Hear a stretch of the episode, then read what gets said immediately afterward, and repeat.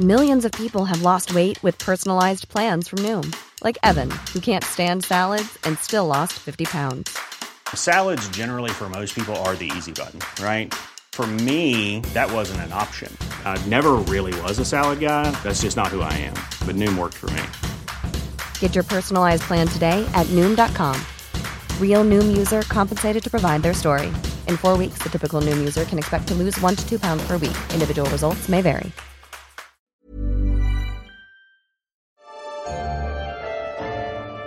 Bienvenidos y bienvenidas sean todos y todas a una entrega más de la guía del fin de semana. No soltamos los museos porque todavía hay muchas cosas que saber de ellos, de su historia. Para muestra este episodio que forma parte de la serie ¿Qué eran los museos antes de ser museos? Para darle la bienvenida al especialista de esta entrega, les cuento un poco más sobre el recinto cultural del que hablaremos. Este se distingue por su cantera gris y porque, según se cuenta, aquí hubo un cuartel, un escondite, cárcel y la primera Escuela Nacional de Ingenieros. Además, una de las obras más importantes de Manuel Tolsá. Hablamos del Palacio de Minería.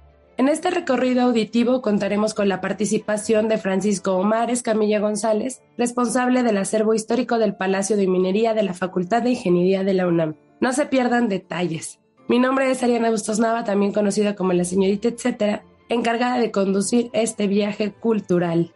Después de esta premisa, ahora sí podemos empezar con la guía del fin de semana.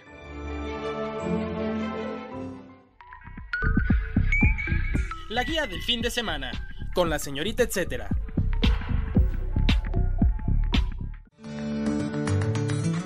Damos la bienvenida a Francisco Omar Escamilla González, que como les decía es responsable del acervo histórico del Palacio de Medicina de la Facultad de Ingeniería de la UNAM.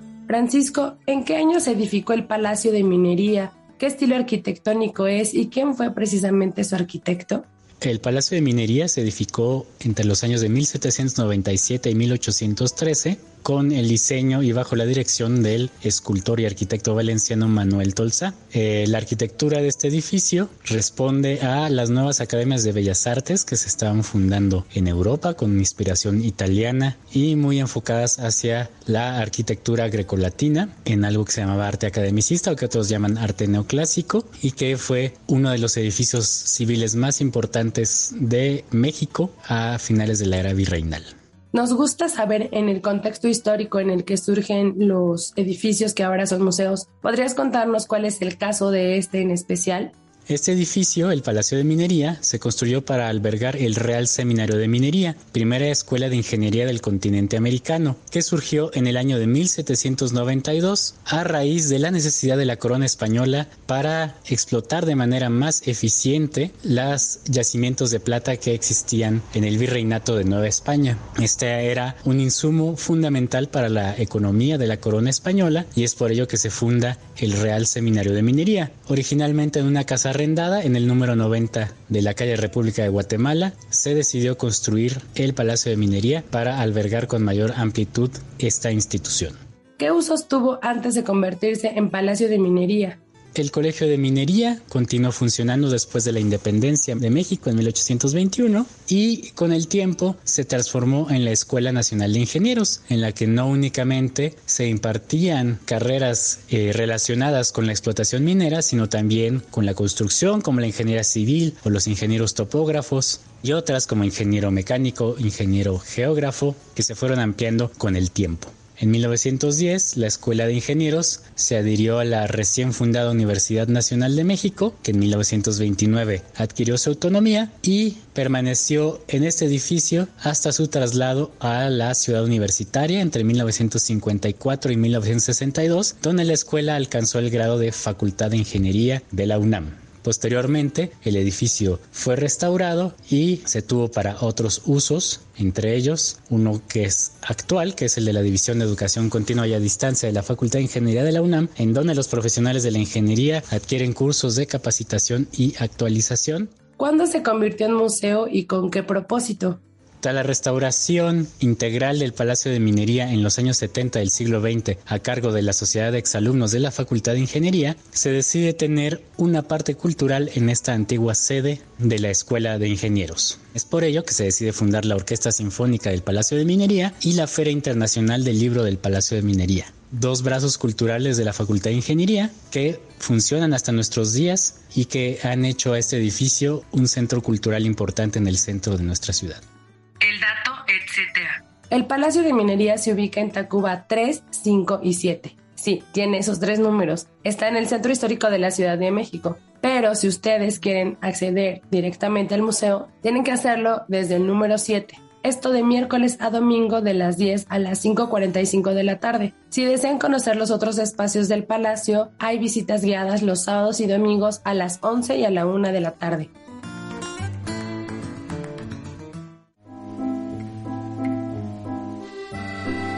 Continuamos la charla con Francisco Omar Escamilla González del Palacio de Minería de la Facultad de Ingeniería de la UNAM. Francisco, ¿Qué tipo de actividades y exposiciones promueve actualmente el Palacio de Minería? Actualmente el Palacio de Minería tiene muchas actividades culturales, entre ellas por supuesto las del Museo Manuel Tolsa y las exposiciones temporales. Actualmente se está exhibiendo hasta el 30 de septiembre la exposición Tesoros de Egipto que cuenta con más de 200 piezas de reproducción que son representativas de la cultura egipcia de la antigüedad. No sé si ustedes han visitado el Palacio de Minería o si después de este podcast se van a animar más a visitarlo, pero lo que encontrarán en las rejas que dan a la calle de Tacuba es un par de guardianas que no precisamente son humanas, son meteoritas. Francisco, ¿nos puedes contar más sobre estos minerales que existen en la entrada del palacio? Las meteoritas del vestíbulo del Palacio de Minería provienen del espacio exterior y cayeron a la Tierra hace millones de años en el norte de nuestro país, tres de ellas en el estado de Chihuahua y la más pequeña del de Zacatecas. Ya desde el siglo XVI se habían encontrado o se habían dado cuenta de la existencia de estas moles de fierro, que es el elemento en el que están constituidas en su mayoría, pero no fue sino hasta el año de 1893 cuando ya con la existencia del ferrocarril central mexicano fueron trasladadas desde Chihuahua hasta la Ciudad de México a lo largo de más de 1200 kilómetros. A partir de ese año y hasta la actualidad, las meteoritas, que es una de las colecciones más importantes de estos objetos a nivel mundial, se exhiben en el vestíbulo del Palacio de Minería durante todo el día y son accesibles para todo público. Y finalmente, cuéntanos, ¿qué se puede ver en el acervo histórico? Porque sabemos que es un espacio muy importante dentro del Palacio de Minería. Platícanos más de este espacio, por favor. El acervo histórico del Palacio de Minería, que se fundó en 1973, cuenta con tres departamentos, el archivo histórico, la biblioteca Ingeniero Antonio Meanza y el taller de restauración y conservación. En este acervo, que cuenta con más de 300.000 elementos de los siglos XVI al XXI, se tienen documentos manuscritos, planos, fotografías, tesis, libros, revistas, en su mayoría de corte técnico y científico, por lo que se constituye en uno de los fondos más importantes para la historia de la ciencia y la tecnología de América Latina, pero también de otras publicaciones generales de los siglos XIX, XX y XXI por lo que se pueden realizar investigaciones de la historia de la minería, de la construcción y de la ciencia y la tecnología de nuestro país en general. La Biblioteca Ingeniero Antonio Meanza originalmente había sido construida para albergar la colección de materiales de construcción de la Escuela de Ingenieros, así como para las máquinas con que se hacían experimentos con ellos. Esta fue diseñada justo por el ingeniero Antonio Meanza y es por ello que lleva su nombre. Actualmente es el salón principal de lectura de nuestra biblioteca. El dato, etcétera. Durante el año en el recinto suceden muchos eventos, entre ellos la Feria Internacional del Palacio de Minería. Este 2022 precisamente llegó a su aniversario número 43. Esta feria comúnmente sucede a mediados o finales de marzo. Para que no se pierdan detalles de las actividades que suceden aquí, les recomiendo seguirlos a través de sus redes sociales. Los encuentran en Instagram como Palacio de Minería.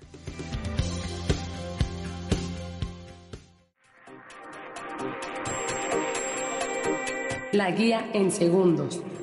Perros y gatos ilustrados. Está por suceder un evento sin precedentes. Un mercado de arte y exposición colectiva más organizado por Cartoon Madness. ¿Qué lo hace único? Esta ocasión estará enfocado en obra donde los protagonistas son gatos y perros. De ahí su nombre, porque esta edición se llama Cat Dog. Además de la muestra, habrá expoventa, sesiones de dibujos y una batalla de pintura. Entre los artistas que participan estarán Evan Felino, Mariano Orel, Flat Boy, Fangora, Anakin y El chico sin cabello de pan, entre otros. Los organizadores nos contaron que este evento busca romper el discurso que divide a los perros de los gatos, igual que a las personas que les gustan los perros y gatos. Ya ven que siempre está esta división, incluso esta cuestión de decir como perros y gatos, ¿no? Bueno, la idea es que todos entendamos que no debe existir este tipo de división, porque pues todos podemos amar a los perros y a los gatos a la vez, ¿no? Además, hay un plus. Durante el evento estarán presentes fundaciones que apoyan a meninos y caninos. Nosotros a su vez podemos apoyar también porque habrá risografías especiales que al comprarlas estarán contribuyendo directamente a las causas de estas fundaciones. ¿Cuándo y dónde? El Cat Dog de Cartoon Madness sucederá el 18 y 19 de junio en el Foro Indie Rocks. Este se ubica en Zacatecas 39, en la colonia Roma Norte, llamado a la mesa. Y aunque aquí en la guía nos gusta recomendar muchas cosas que tengan que ver con comida, esta vez no se trata así, sino de juegos de mesa a propósito del evento Mega XP o México Games Experience, una convención en la que puedes participar en torneos, conocer a jugadores destacados y también a desarrolladores de los mismos juegos que jugamos, valga la redundancia. Y también habrá ilustradores y bueno, hay muchísimas actividades en torno a los juegos de mesa. Se dice que también eh, pueden encontrar aquí ejemplares que son difíciles de conseguir comúnmente en las plataformas, aunque ya casi lo encontramos todo online, aquí va a haber exclusivas. El programa contempla temas novedosos como una conferencia sobre el despertar cognitivo por medio de los juegos de rol, además mesas con demostraciones, concursos de cosplay y talleres, entre otras cosas. ¿Cuándo y dónde? El Mega XP sucederá el 18 y 19 de junio en el World Trade Center de la Ciudad de México.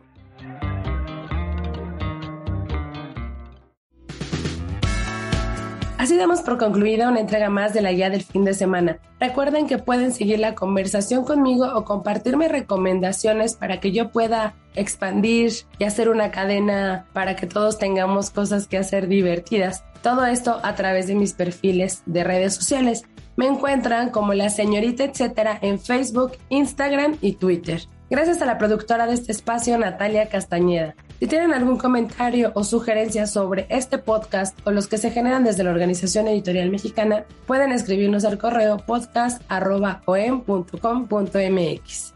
Una disculpa si esta voz un poco ronca les parece mm, medio fastidiosa. Espero que más que fastidiosa les parezca más interesante. Seguramente la próxima semana ya regresará a la normalidad. Mientras tanto, los invito a que escuchen los históricos de la guía del fin de semana que seguro encontrarán actividades interesantes, culturales, divertidas, gratuitas y cosas que tal vez ni siquiera sabían que sucedían en la ciudad. Muchas gracias por escuchar nuevamente y hasta la próxima.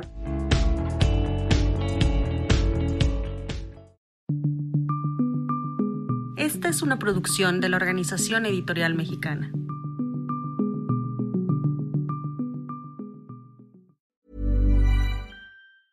If you thought the only way to get a more defined jawline with natural looking results was through surgery, think again. Juvederm Volux XC is a non surgical injectable gel filler that improves moderate to severe loss of jawline definition and can help you achieve natural looking results with little downtime. Even better, this improved definition lasts up to one year with optimal treatment. No maintenance required. Improve jawline definition for a smooth, sculpted look with Juvederm Volux XC. For important safety information and to find a licensed specialist, visit juvederm.com. That's J U V E D E R M.com. Not for people with severe allergic reactions, allergies to lidocaine, or the proteins used in Juvederm. Common side effects include injection site redness, swelling, pain, tenderness, firmness, lumps, bumps, bruising, discoloration, or itching. There's a risk of unintentional injection into a blood vessel, which can cause vision abnormalities, blindness, stroke, temporary scabs, or scarring. Talk to a licensed specialist to find out if it's right for you.